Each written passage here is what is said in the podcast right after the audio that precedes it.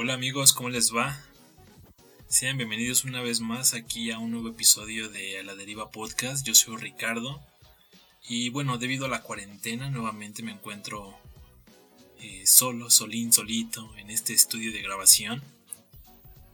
Pero ahí la llevamos, ahí la llevamos. Yo espero que ustedes también la estén llevando, pues dentro de lo posible bien. Porque parece que de, de dos semanas en dos semanas pues se nos va a ir un buen ratito el tiempo. Pero yo creo que de esta cuarentena creo que le podríamos sacar un buen, buen provecho positivo, ya que últimamente se han estado como volviendo popular esas clases en línea, esas videollamadas, esas videoconferencias que se hacen en home office. Y creo que la verdad esta cuarentena en ese aspecto nos agarró con los pantalones abajo, ¿eh? literalmente. Bueno, no literalmente, pero saben a lo que me refiero. Porque creo que si tuviéramos una una educación bastante bien organizada, con buenos recursos, creo que esto de la cuarentena no afectaría tanto a, a esta suspensión de clases o suspensión de valor de, de o suspensión de actividades laborales. Y hay algo que lo que ya se había estado trabajando anteriormente. Y es este. Es la educación 4.0. Que va de la mano con, con algo llamado también Industria 4.0. Que se ha puesto mucho de moda, ¿no? Eso de poner 4.0, 3.0, la lavadora 3.0, cosas así. Bueno, pues vamos a ver un poquito lo que es esta educación 4.0 y cómo puede intervenir aquí en, en casos muy muy extremos como esto de la pandemia, que la verdad sí a los estudiantes maestros y a algunos eh, eh, godines les pudo haber hecho un gran parote, ¿no? Porque básicamente se trata de aprovechar todas las tecnologías que ya se han desarrollado hasta el momento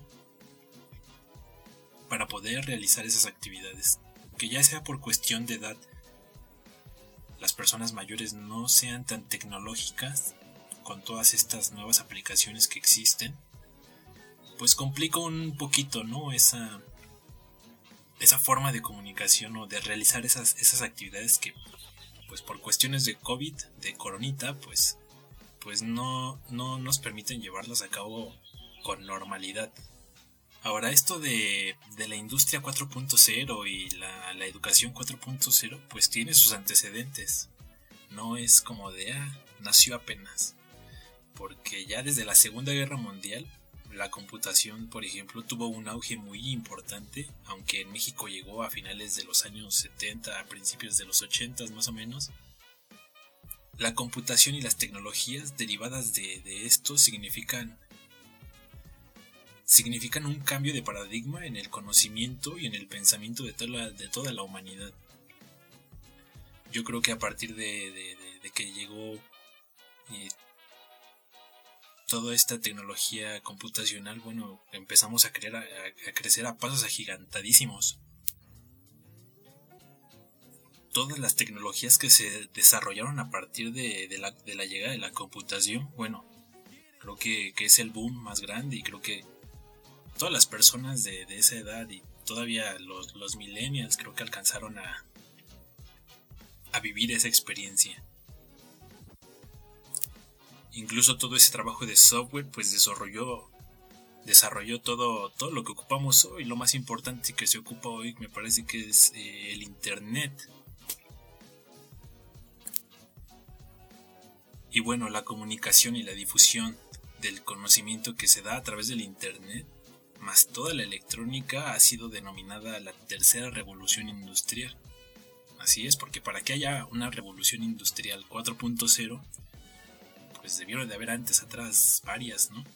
Entonces la primera se dio a partir de la máquina de vapor a mediados del siglo XIX y la segunda a partir de la electricidad y los modos de producción que son eh, a gran escala a fines de ese mismo siglo y aproximadamente hasta la primera mitad del siglo XX. Ahora estamos viviendo una cuarta revolución industrial o como, como le llaman los cuates, una industria 4.0. Este término fue acuñado por allá del año 2011 en la feria de Hannover, Alemania, en donde se dieron a conocer bastantes eh, las diferentes aplicaciones de las tecnologías de la información y, las comunicaciones y de otras nuevas tecnologías a la industria, producto de los avances en el conocimiento científico y tecnológico que habían sido desarrollados ya de una forma muy acelerada a partir de la segunda mitad del siglo XX.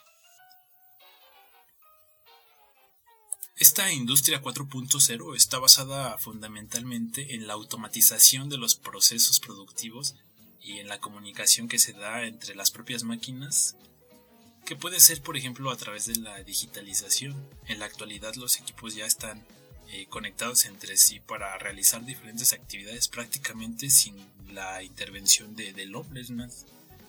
Ya las máquinas lo hacen solito. Pareciera muy futurista, pero la realidad es que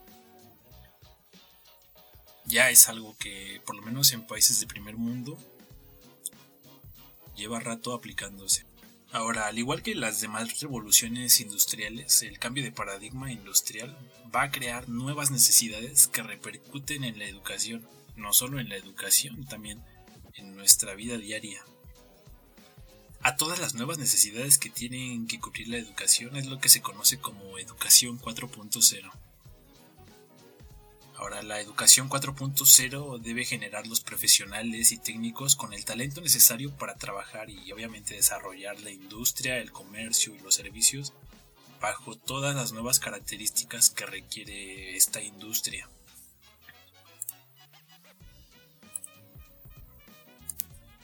Y aquí obviamente la educación tiene que responder. ¿Y cómo lo hace? Pues formando nuevos perfiles, nuevos especialistas y nuevos expertos Estos perfiles van a ser eh, requeridos por el desarrollo de la industria y uno podría pensar que la industria 4.0 está muy alejada de nuestro país, pero la realidad es que no es así.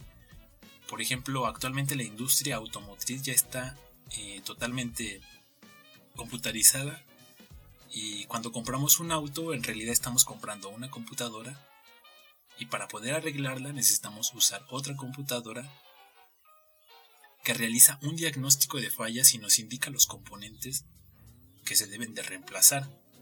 Ya no es como antes que si se descomponía tu bochito o se descomponía la combi, pues abrías el capó y, le metías mano y lo arreglabas fácilmente. Ahora ya no, ahora ya abres un capó y híjole, lo que ves ya es como, ¿qué carajo estoy viendo? Y ya no, ya no es tan fácil meterle mano, porque si le metes mano hasta podría salirte más caro.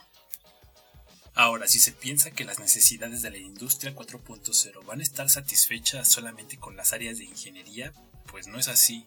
También serán necesarias las áreas de la salud, áreas de negocio, y si se pone a pensarlo bien hoy en día, los negocios ya no se pueden operar si no se tiene una conexión a Internet.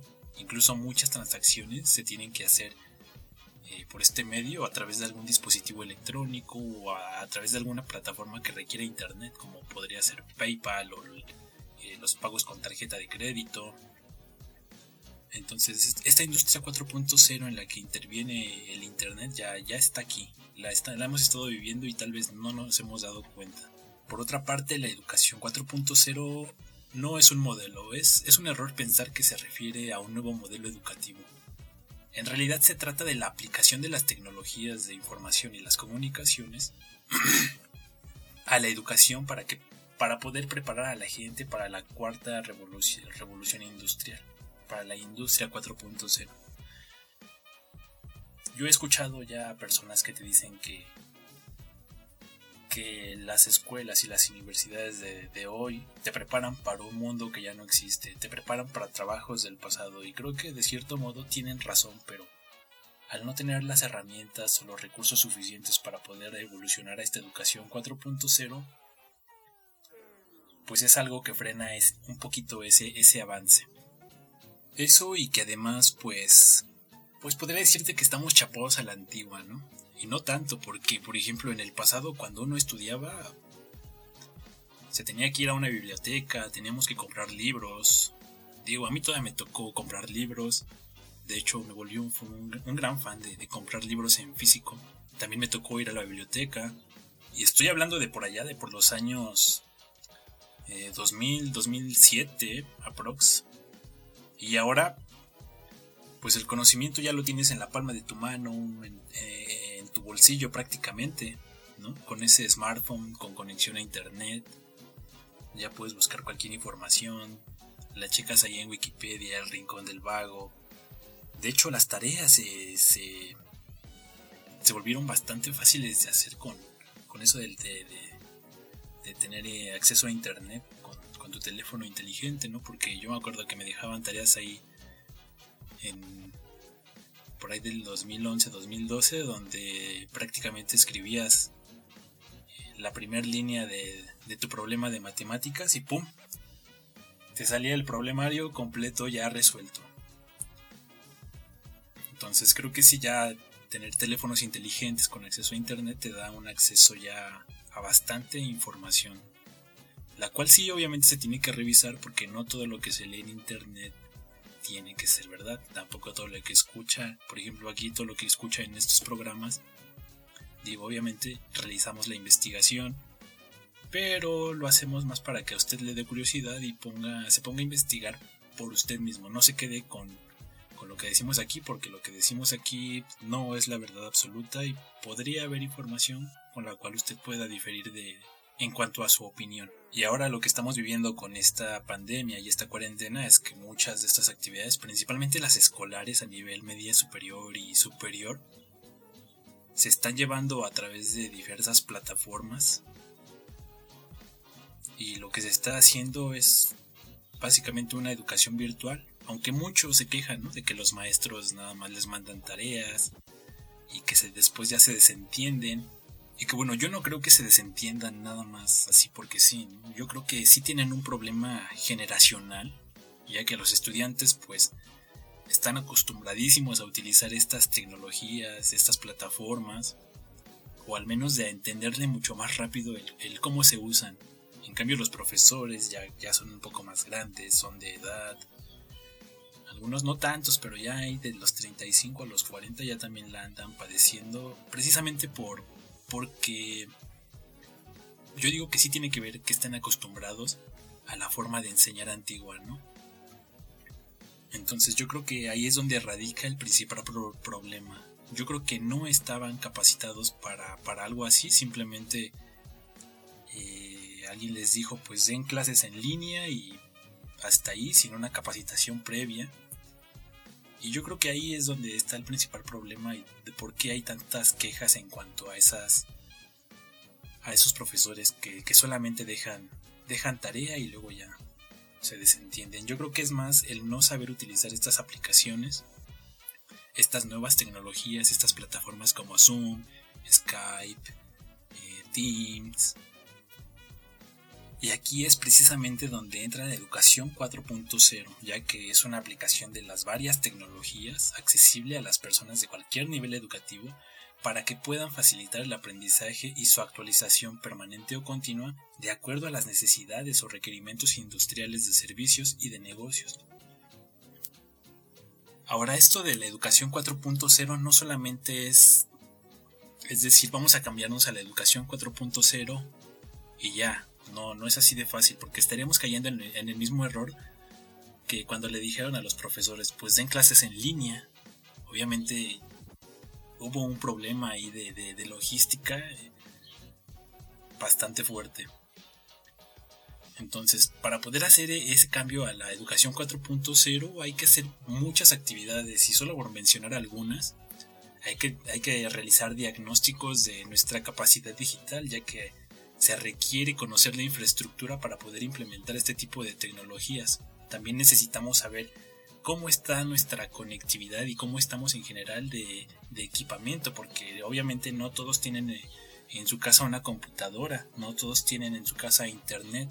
Es cierto que tal vez en un país de primer mundo donde estas cosas ya son eh, básicas para toda la población, bueno, aquí en México tal cual, pues es algo que todavía hay que corregir para, para poder eh, mudarnos a la tecnología, a, esta educación 4.0, porque cómo te pones a evaluar a, a un grupo de, de 40 personas, tú como maestro, y resulta que 10 de ellas no tienen acceso a internet en casa o no tienen una computadora para poder hacer los trabajos.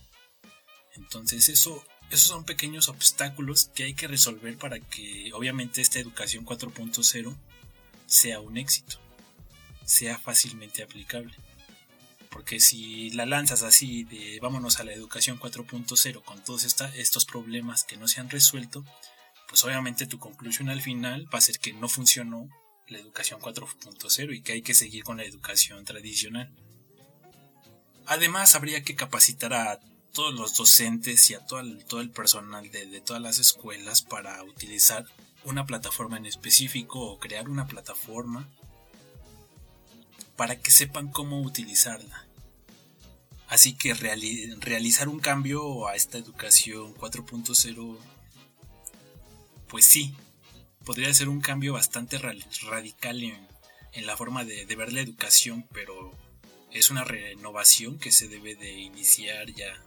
Yo creo que, con este, este problema que estamos teniendo, creo que sería la, mejor oportunidad para, para ver en qué se está fallando o qué es lo que hace falta para poder realizar este cambio. Ahora, si no hacemos el cambio, vamos a tener por decirlo de alguna forma, carreras planas y unidisciplinarias, porque además se van a tener que trabajar en la multidisciplinariedad y en la interdisciplinariedad para que un egresado, por ejemplo, pueda irse adaptando y flexibilizando ante las demandas de tipo laboral y social. Todo este plan se está trabajando para definir una agenda de cambio, una agenda de transformación hay estudios, por ejemplo, a escala mundial que garantizan que cerca del 50% de los empleos actuales son automatizables. Y obviamente hay un temor muy grande de la gente que piensa que va a desaparecer su empleo. Sin embargo, esto ocurrirá lo mismo que con las revoluciones industriales anteriores, donde desaparecerán empleos, pero se crearán otros nuevos. Los nuevos empleos requieren mayor calificación, mejor capacitación. Y ahí va a haber ganadores y perdedores como en todo, como pasa con todas las revoluciones del conocimiento y las revoluciones de la, de, la producción. Nosotros tenemos que preparar a, los estudiantes para que sean ganadores en ese proceso y puedan sobrevivir a los cambios que vienen. Obviamente que serán más grandes y más dramáticos y sobre todo a un ritmo acelerado, como no se imaginan, porque esto va a seguir evolucionando. Así que en palabras simples, pues ya no hay que preparar a los alumnos y a los egresados para un mundo que ya no existe. Hay que prepararlos para, para un mundo que va a ser cambiante, que va a ser constantemente evolutivo y que va a estar en, mejora constante cada paso que dé. Especialistas como Frey, quien en 2012 escribió un trabajo titulado 2.000 millones de trabajos que desaparecerán en el 2030, eh, señalan que el cambio seguirá acelerándose con los alcances que ello pueda suponer en el mundo del trabajo y la sociedad en general. Desarrollos vinculados a la robótica y la impresión 3D o la inteligencia artificial y su expresión más cabal a partir de la fuerza combinatoria de las aplicaciones no solamente van a empezar a configurar tendencias que alteran nuestras formas de vivir, sino que también las formas de educar.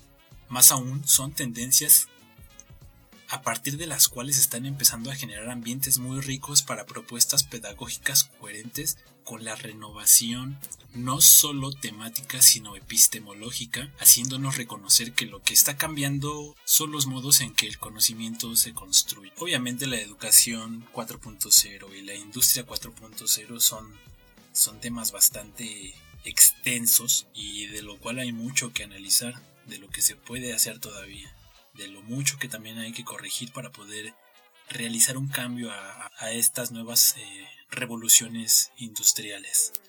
Y seguramente en el futuro estas palabras eh, van a sonar eh, muchísimo más seguido y pues usted ya tendrá una idea de a qué se refiere la educación 4.0 o la industria 4.0.